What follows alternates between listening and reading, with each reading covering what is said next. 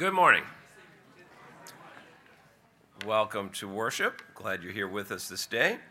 A few announcements as we get started. If you would grab your bulletins and turn to the back, as always, there's a tear off portion attached to that, and it's got a side uh, that says welcome. If you're a guest, please fill that out and just put it in the offering plate that goes by. And if you have anything you'd like to know about Mechanicsville Baptist, we'd be glad to follow up with you and share with you uh, on the other side, the yellow side, is a place at the bottom for prayer requests. I encourage you to write a prayer request, put it in the offering plate as well. We pray for those each Tuesday. Uh, this on the back are opportunities for the week. We have several. Uh, today, I will make mention.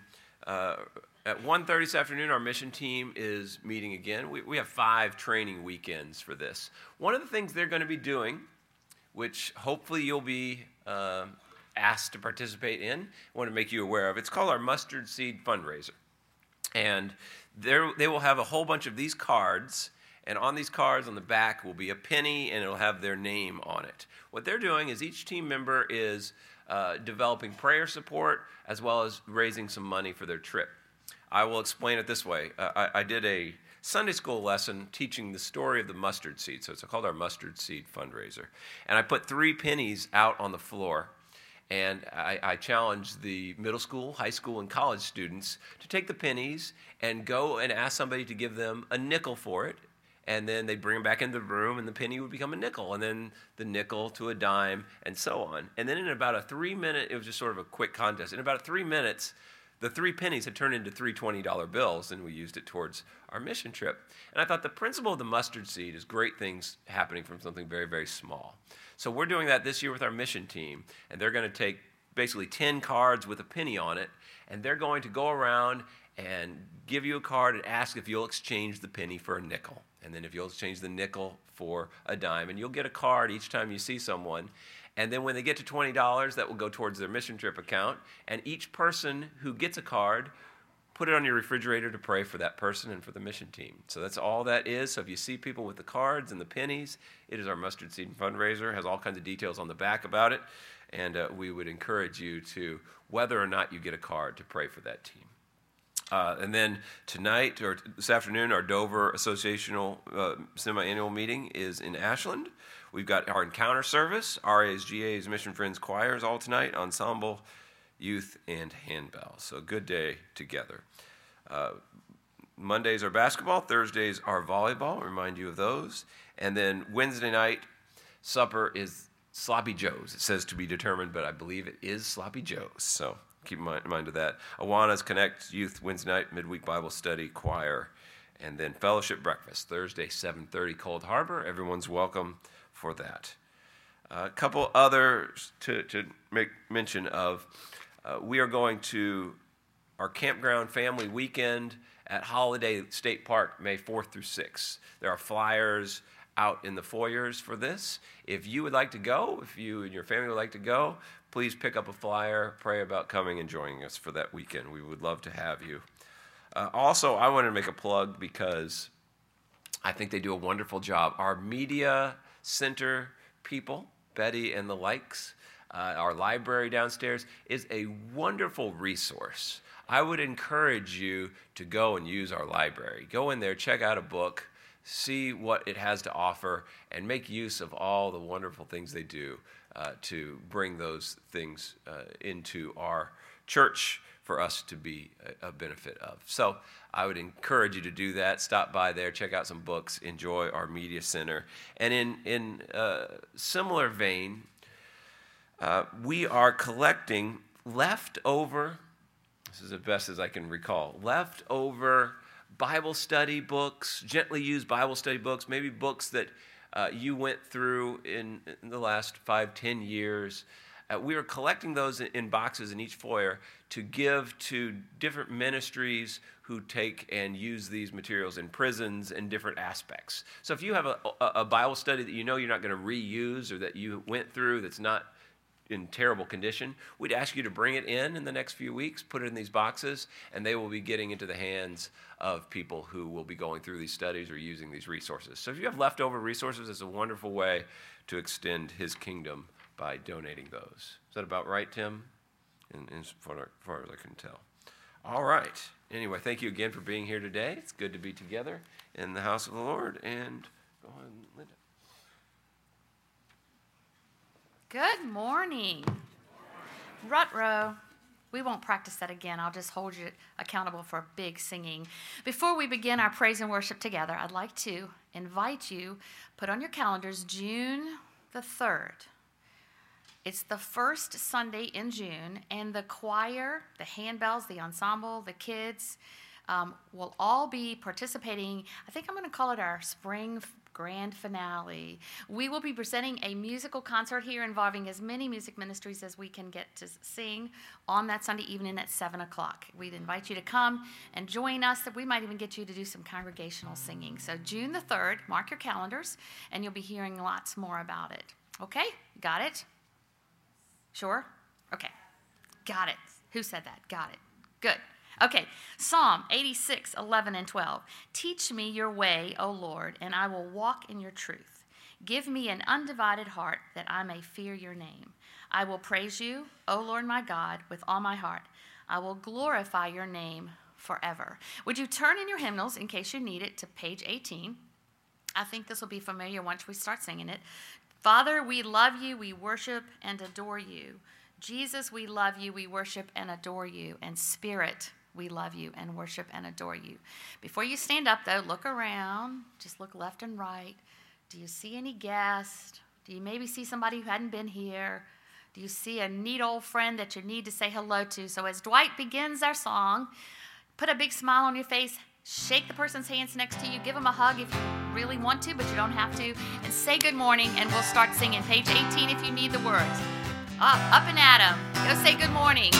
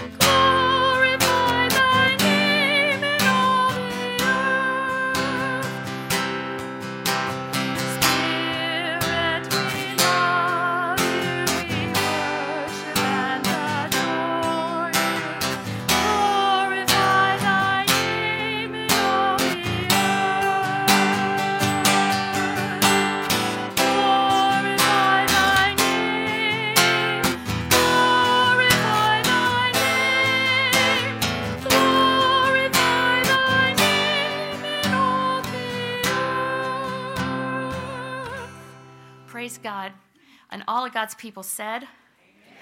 Thank you. You may be seated.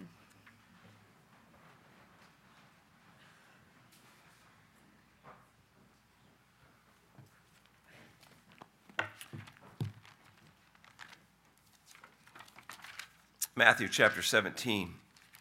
We're going to start on verse uh, 14.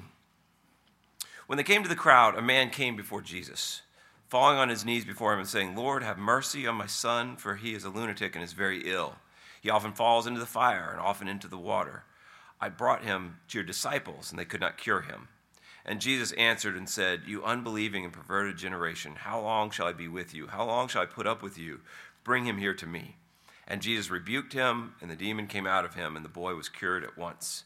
Then the disciples came to Jesus privately and said, Why could we not drive it out? And he said to them, Because of the littleness of your faith. For truly I say to you, if you have faith the size of a mustard seed, you will say to this mountain, Move from here to there, and it will move, and nothing will be impossible to you. Let us pray. Father God, we claim the truth of your word that with faith all things are possible. And in this service, we trust you, we worship you, we glorify your name because you are the source of our faith. You've given us faith that can do uh, the impossible. And so, God, this day we pray that your spirit dwell and that our faith be magnified and increased, and that we trust that you can really do all things.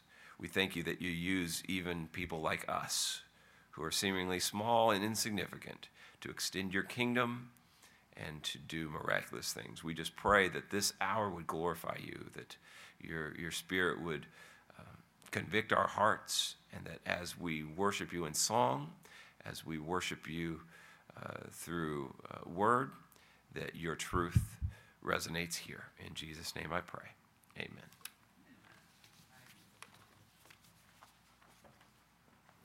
As we continue our service of praise, let's take our hymnals and turn to hymn number three, Worthy of Worship. Let's stand together as we sing Worthy of Worship, hymn number three.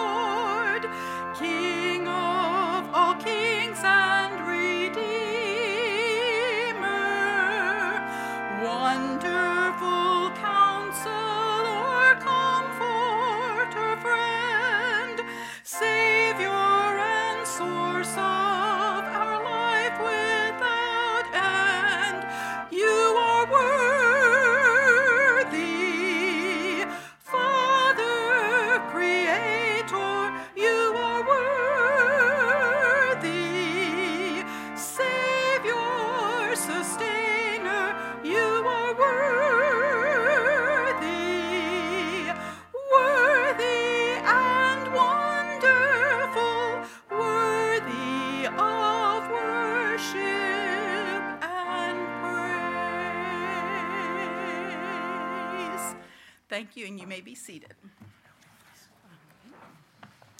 If you turn in your hymnals to page 856 for our responsive reading. It's number 16 on page 856, The Suffering of Christ. I will read the lighter portion, and together with Becky, you'll read the darkened portion, and then all together the last portion. Who has believed our message, and to whom has the arm of the Lord been revealed?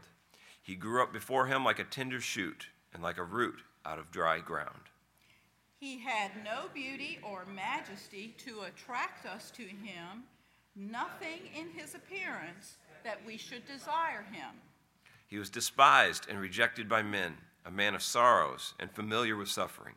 Like one from whom men hide their faces, he was despised, and we esteemed him not. Surely he took up our infirmities and carried our sorrows. Yet we considered him stricken by God, smitten by him, and afflicted. But he was pierced for our transgressions, he was crushed for our iniquities. The punishment that brought us peace was upon him, and by his wounds we are healed. We, We all, like like sheep, have gone astray. astray. Each of us has turned to his own way, and the Lord has laid on him the iniquity of us all. Again, I invite you to take your hymnals and turn to hymn number 223, Nothing But the Blood. Let's stand together as we sing. 223.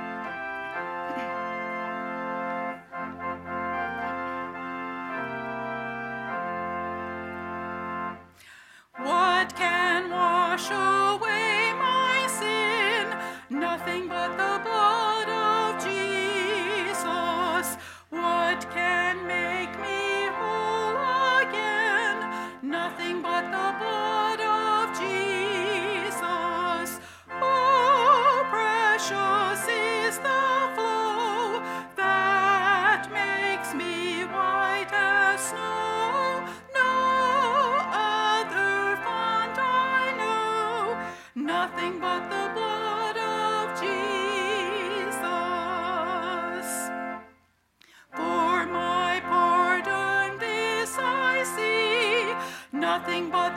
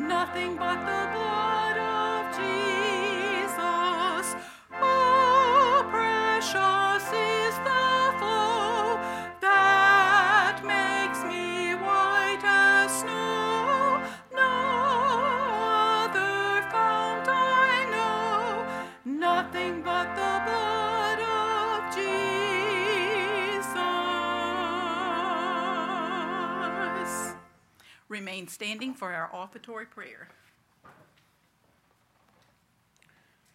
Be joyful always, pray continually, and give thanks to God in all circumstances, for this is God's will for you in Christ Jesus. 1 Thessalonians 5:16. Let us pray. Dear Lord, we ask that you receive these offerings as a symbol of our love for you.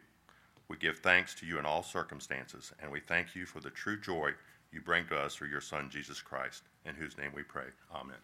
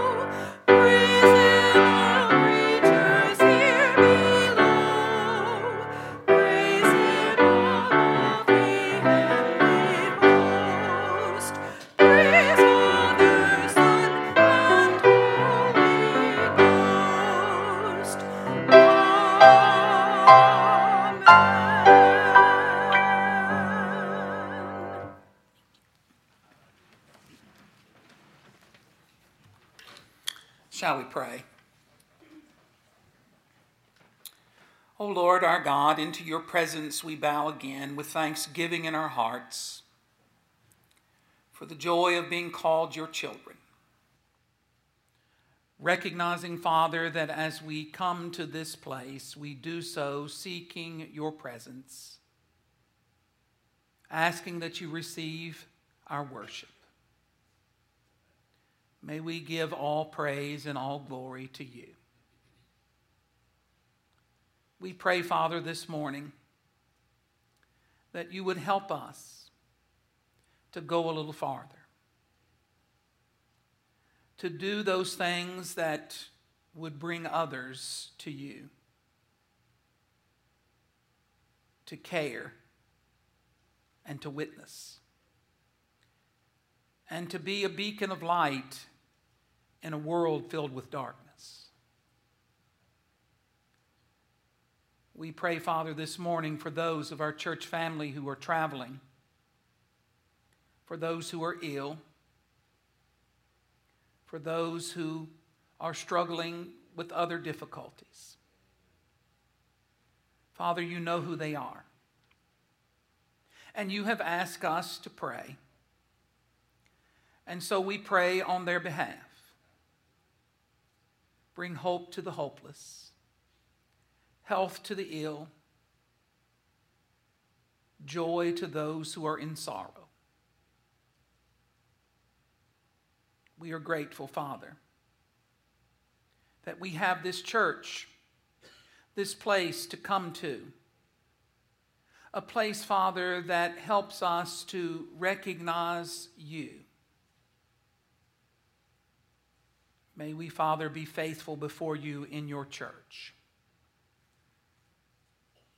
We're grateful for missionaries who serve around the world, for the sacrifice that they have made so that others might hear for the many hours of study and learning a new language, for placing other things on hold in their lives so that they might go and tell. We give thanks for them. We are grateful, Father, for your word. For in your word we find meaning and purpose. We also find a challenge. May we accept the challenge of doing your will. For we make this prayer in the name of Jesus. Amen.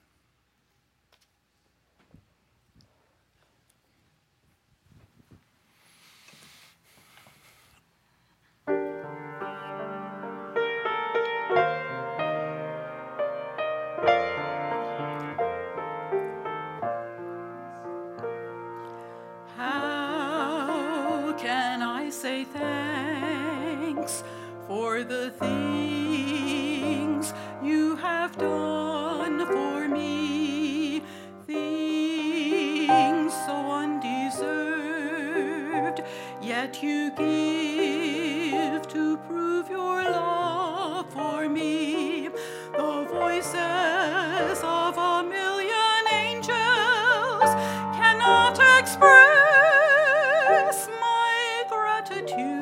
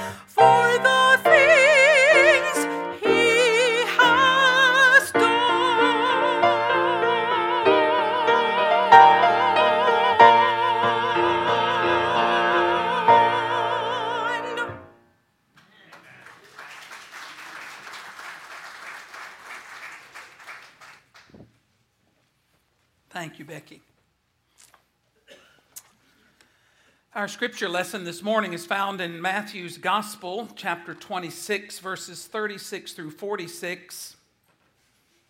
The encounter of Jesus in the Garden of Gethsemane. Then Jesus came with them to a place called Gethsemane and said to the disciples, Sit here while I go and pray over there. And he took with him Peter and the two sons of Zebedee, and he began to be sorrowful and deeply distressed. Then he said to them, My soul is exceedingly sorrowful, even to death. Stay here and watch with me. He went a little farther and fell on his face and prayed, saying, O my Father, if it is possible, let this cup pass from me. Nevertheless, not as I will, but as you will. Then he came to the disciples and found them sleeping and said to Peter, What, could you not watch with me one hour? Watch and pray lest you enter into temptation. The spirit indeed is willing, but the flesh is weak. Again, a second time he went away and prayed, saying, O my Father, if this cup cannot pass away from me unless I drink it, your will be done. And he came and found them asleep again, for their eyes were heavy. So he left them, went away again, and prayed the third time, saying the same words. Then he came to his disciples and said to them, Are you still sleeping and resting? Behold, the hour is at hand, and the Son of Man is being betrayed into the hands of sinners. Rise, let us be going. See, my betrayer is at hand. Jesus' life was filled with interesting and meaningful incidents. John's gospel says there are also many other things which Jesus did, that which, if they should be written every one, I suppose that even the world itself could not contain the books that should be written. The last week of Jesus' life was spent in and around the city of Jerusalem. He made his headquarters in Bethany at the home of Mary, Martha, and Lazarus. He made arrangements to eat the Passover in the upper room of a home. And after the meal was finished, he went with his disciples to the Garden of Gethsemane for prayer. The humanity of the Son of God is clearly expressed in his longing for human companionship and support in his supreme hour of trial, sorrow, and loneliness. His trusted friends failed him, including Peter, James, and John. The church would never have invented such a story of the failure of these chief apostles at the time of their Lord's greatest sorrow and trouble, so we know this to be true. The place was possibly a private garden. And there may have been, and the three may have been asked to remain at the entrance to watch. Today, its precise location is unknown. Matthew describes Jesus' intense emotional state as sorrowful and troubled. And he also says, as Mark has said in a stronger term, distressed. Jesus cried out that he was in sorrow almost to the point of death, or as great as the sorrow of death. The request of the disciples of his disciples that they watch may refer to watching for the enemy, but the phrase with me suggests rather that they give him support in his agony. Had his intention been to escape the enemy, it would have been a time to flee, not to pray and to watch. He wanted their help not to scout the oncoming enemy, but to have the strength to meet the demands of the hour. This was a time of deep emotion for our Savior. He warned the disciples that they would be embarrassed that night because of him. And we know the story. Simon Peter insisted that he would never be offended because of Jesus, but Jesus cautioned him that he would deny his master three times before the rooster would crow some of the greatest spiritual truths in the Bible are found in the Gethsemane experiences of the Lord. Let's spend a few minutes with Jesus and the disciples in the garden and learn what challenges there may be for us in the garden. We know that Jesus had an inner circle. All great leaders have a few people who are close to them. In a sense, the 12 were Jesus' select group. But in even greater sense, it was Peter, James, and John who understood their master best. For you see, these three went with him into the house when he raised Jairus' daughter from the dead. These same three accompanied Jesus on the Mount of Transfiguration, where they viewed Moses and Elijah and Jesus in their glorified body. Jesus Jesus' added admonition to the disciples that they pray as well as watch was for their security. He asked that they watch with him, to bear with him his burden. He urged them to pray for themselves that they would have strength to meet their test. But the disciples, like so many of us, only were interested in praying when they were under fire. You see, they still, at this point, did not believe the words of Jesus that he had shared with them in the upper room and that he had shared with them all throughout his ministry that he would be betrayed into the hands of those who would put him to death. How could you sleep at a time like that if you believed it to be true? Jesus understood what was to come. The conflict between the willingness of the spirit and weakness of flesh is that between sincere devotion and human weakness, as he speaks here. Flesh is not to be taken in a literal sense, but as representing the whole person in his weakness and distance from God. The flesh which failed included will and emotion.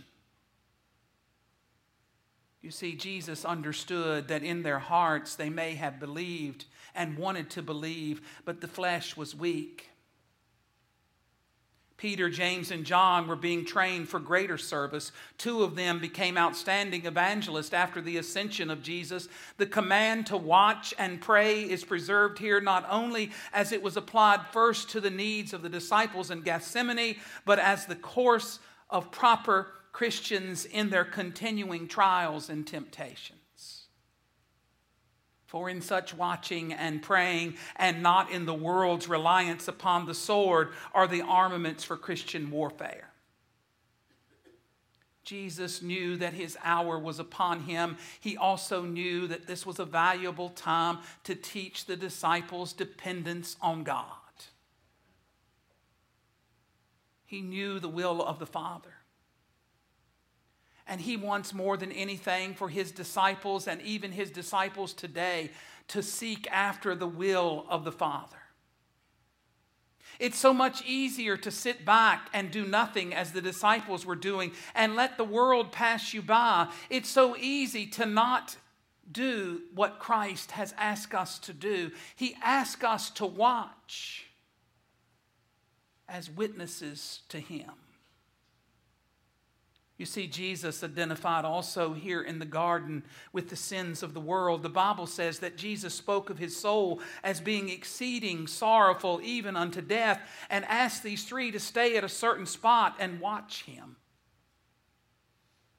He had already left eight of them at a spot near the entrance to the garden. It is difficult for us to realize the burden that was on the heart of Christ. He knew the significance of the night. He knew that he would be arrested shortly and that the next day he would be crucified. Nevertheless, he was more concerned about his followers than he was about himself. He had already said earlier to them in John chapter 14, verse 9, Let not your hearts be troubled. There's a great lesson for us here. When we think constantly of our own distresses, they become greater than we can bear. The best way to forget our own problems is to help others in the sharing of their burdens. Our burdens disappear when we help others. Paul tells us, bear one another's burdens and so fulfill the law of Christ. The burden of Jesus' prayer concerned his cup, and he had taken his should we say, favored disciples a little further into the garden with him and said to them, Watch here and pray. But like so many through the ages, the disciples let Jesus down. They did not do what Jesus had asked them to do. As he was praying, they fell asleep. The cup that Jesus is speaking of here is not explained entirely. It seems to refer to his death and all that surrounds it, the failure of his disciples, the new release of selfish, cowardly, and angry passions and the very people whom he had come to save. All this and far more than any, but he could not know. We simply cannot fathom his sorrow nor know the extent of his trial nor understand all that the cup meant. You have been in that place before, haven't you? And you have seen others in that place where they are troubled to the point that they just want someone near. Have you ever sat in a hospital room with a loved one to have them rise up and say, Are you still here? Have you ever felt so distressed and so out of sorts that you wanted someone close, not to say anything, but just to be there. I have heard numerous people say, I feel your prayers. Jesus was not feeling the prayers of his disciples because they still did not understand the gravity of what was about to take place. Jesus was lonely. The secret of it all, though, in this passage, we find in verse 39. Go a little farther.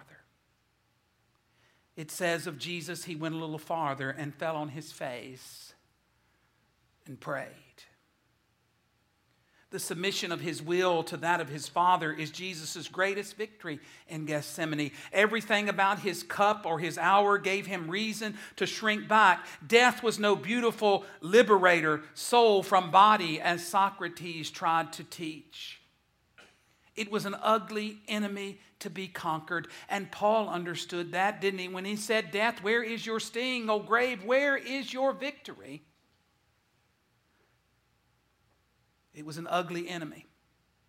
At stake was Jesus' submission to the Father, and this in turn was the basic question of whether he would save himself or save others. We know that those who saw him hanging on the cross, one cried out, He has saved others, let him, he has saved others, now let him save himself. And he would not. Had he acted to save himself, he would have followed the self centered principle at the heart of the world's way. But he did not let this principle prevail. He had no doubt that all things were possible to his Father to remove or retain the cup, but his will was to do the Father's will. Out of his suffering came the triumph and glory of the resurrection. But under the supreme test, he committed himself to the way of self denial and self sacrifice and rejected the way of self preservation. As we read earlier in the words that I like to use, he was wounded for our transgressions, he was bruised for our iniquities. And all he asked in his greatest hour of need is the same thing he asks of us today. Walk with me, watch with me, pray. Of course, these words in Matthew's gospel refer to a geographical distance. Jesus left a group of eight in one place, a group of three in another place, and went deeper into the garden. We are doing no violence to the scripture when we lift this phrase out and give it an even deeper meaning. Every part of Jesus' ministry was going a little farther. Jesus went farther in his interpretation of the law. You remember what Jesus would say? You have heard it said of old, such and such, and this and that, but I say to you. Many scholars have pointed out that very little in Jesus' teachings were entirely new. Almost all of his sayings have some parallels or near parallels in the Old Testament. It was not the newness of the material, but the freshness of interpretation that made Jesus stand out as a teacher with authority. He did not merely recite the interpretations of the rabbis, he gave his own meaningful expositions of the law. Remember when he stood up and read in the temple and then said, Today the scripture is fulfilled in your hearing? We are not to obey in the letter of the law according to Jesus, but in the sweetness and reasonableness of spirit. And he goes a little further, doesn't he? He says, Murder is more than an act, it is an attitude. The same is true of adultery and of all the other commandments concerning human relationships. Out of the heart, the mouth speaks, and from the heart come the issues of life. Jesus went a little farther in his refusal to retaliate. Throughout all his ministry, Jesus recognized that God's kingdom could be extended in the hearts of people only by unselfish love. He refused to take issue with the Roman government who ruled the Jews at the time. He would not fulfill the popular Jewish notion of a politically oriented Messiah by leading a revolt against the Roman establishment. He insisted that we are to love our enemies, bless those that curse us, and pray for the ones who despitefully use us. In the Garden of Gethsemane, he demonstrated this spirit. Judas, who had already left the twelve, came with a great multitude to take Jesus away for trial and later for crucifixion. Peter drew his sword and struck the servant of the high priest, but Jesus rebuked him with the warning They that take the sword shall perish with the sword.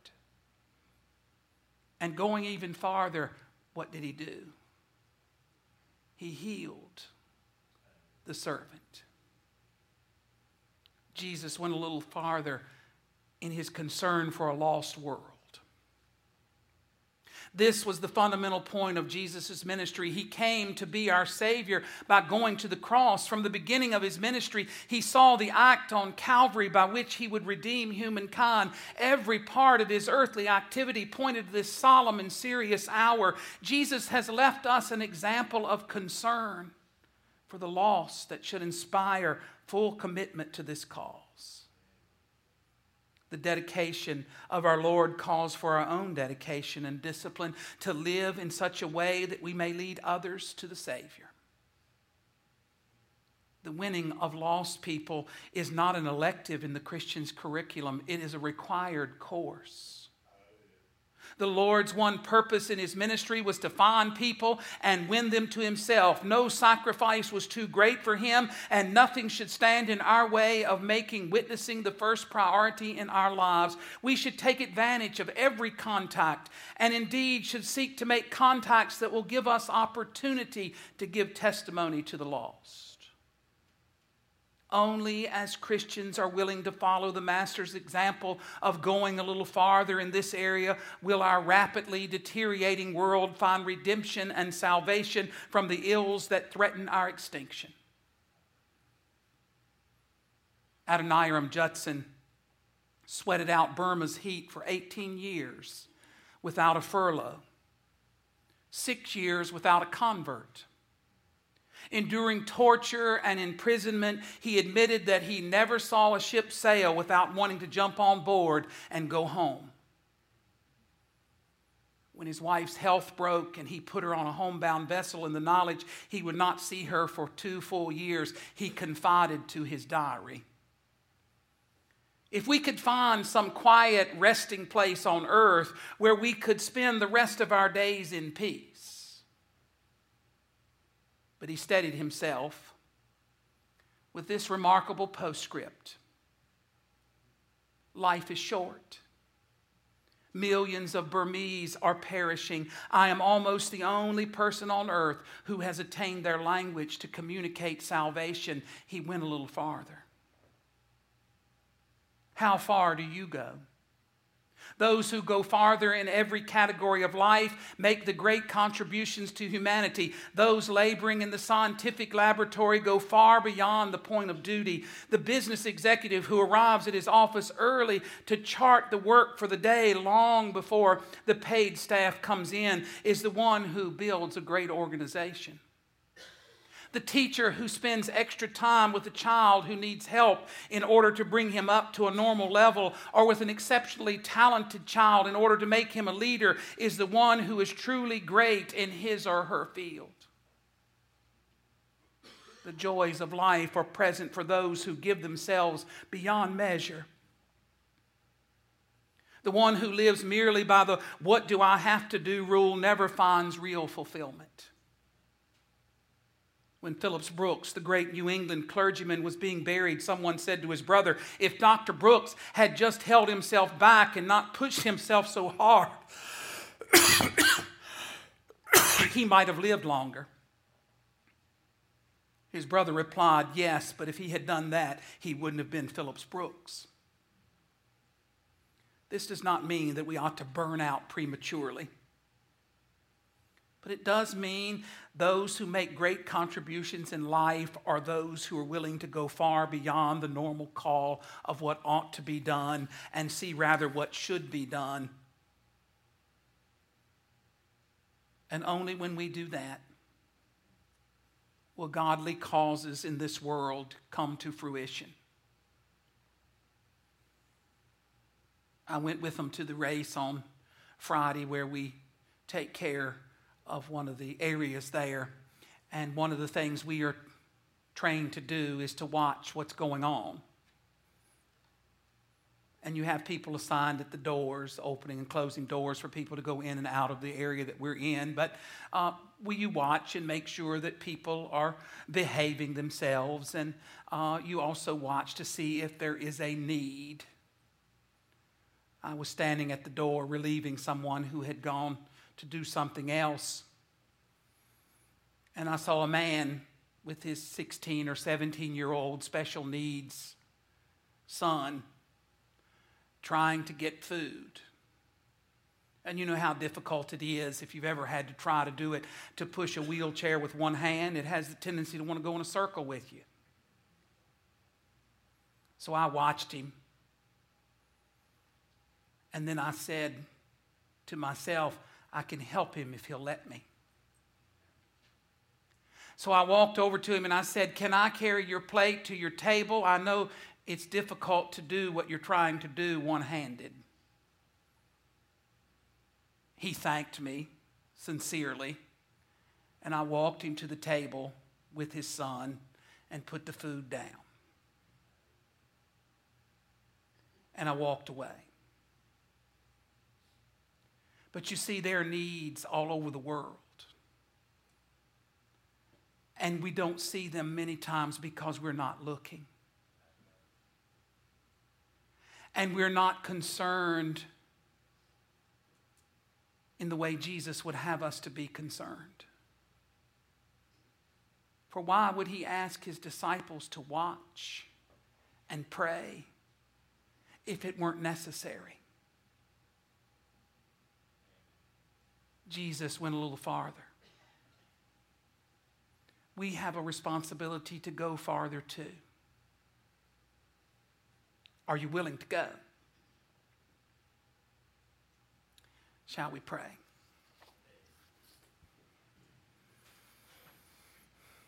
Oh Lord, we are grateful for this story.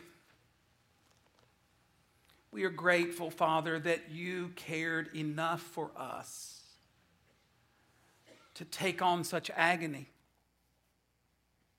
such sorrow, to overcome our sins.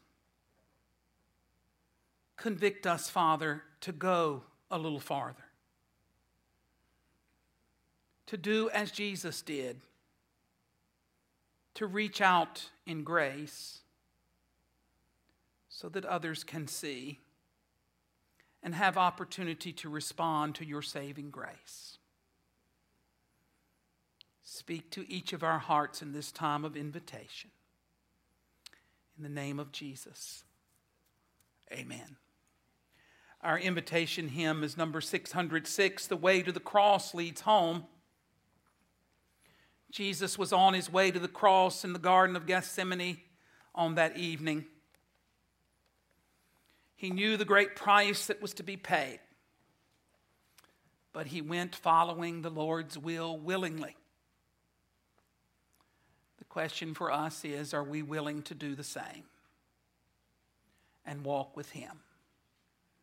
Will you stand as we sing hymn number 606?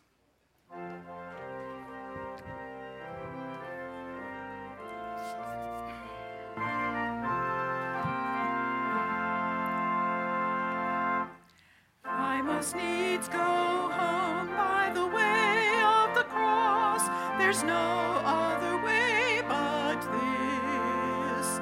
If shall wear with sight of the gates of light, if the way of the cross I miss, the way of the cross leads home.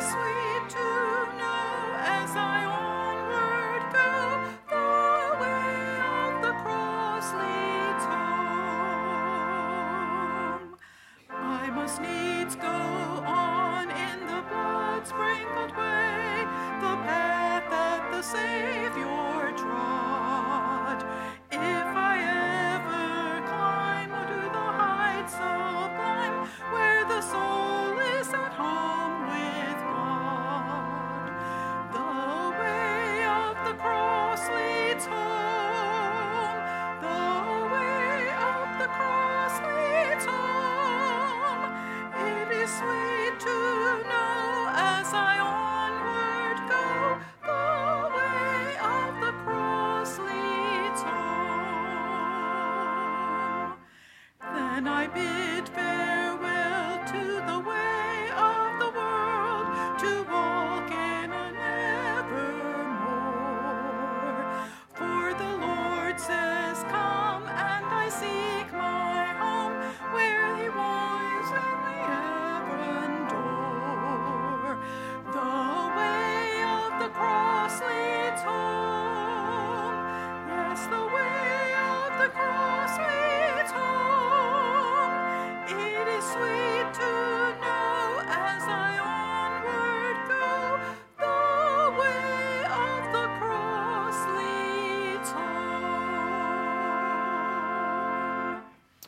Thank you for being a part of this service today. It's a joy to be together. I say that every week, but it is a joy to be together in the house of the Lord. I always am inspired and uh, moved by our times together, and I always learn so much in preparation each week for the sermon. So um, if you don't learn anything I have, I'll tell you, uh, you take the scripture that I read and uh, you uh, do an exposition on it and see where you come out from time to time. But thank you for being here and a part of this service today. Uh, let's bow for a benediction. Gracious and eternal God, as we leave today, help us to watch and to pray. And to make sure, Father, that as we do, we do so with the purpose of bringing people to a saving knowledge of salvation through Jesus Christ. Help us, Father, be imparters of God's grace as we witness to that grace in our own lives.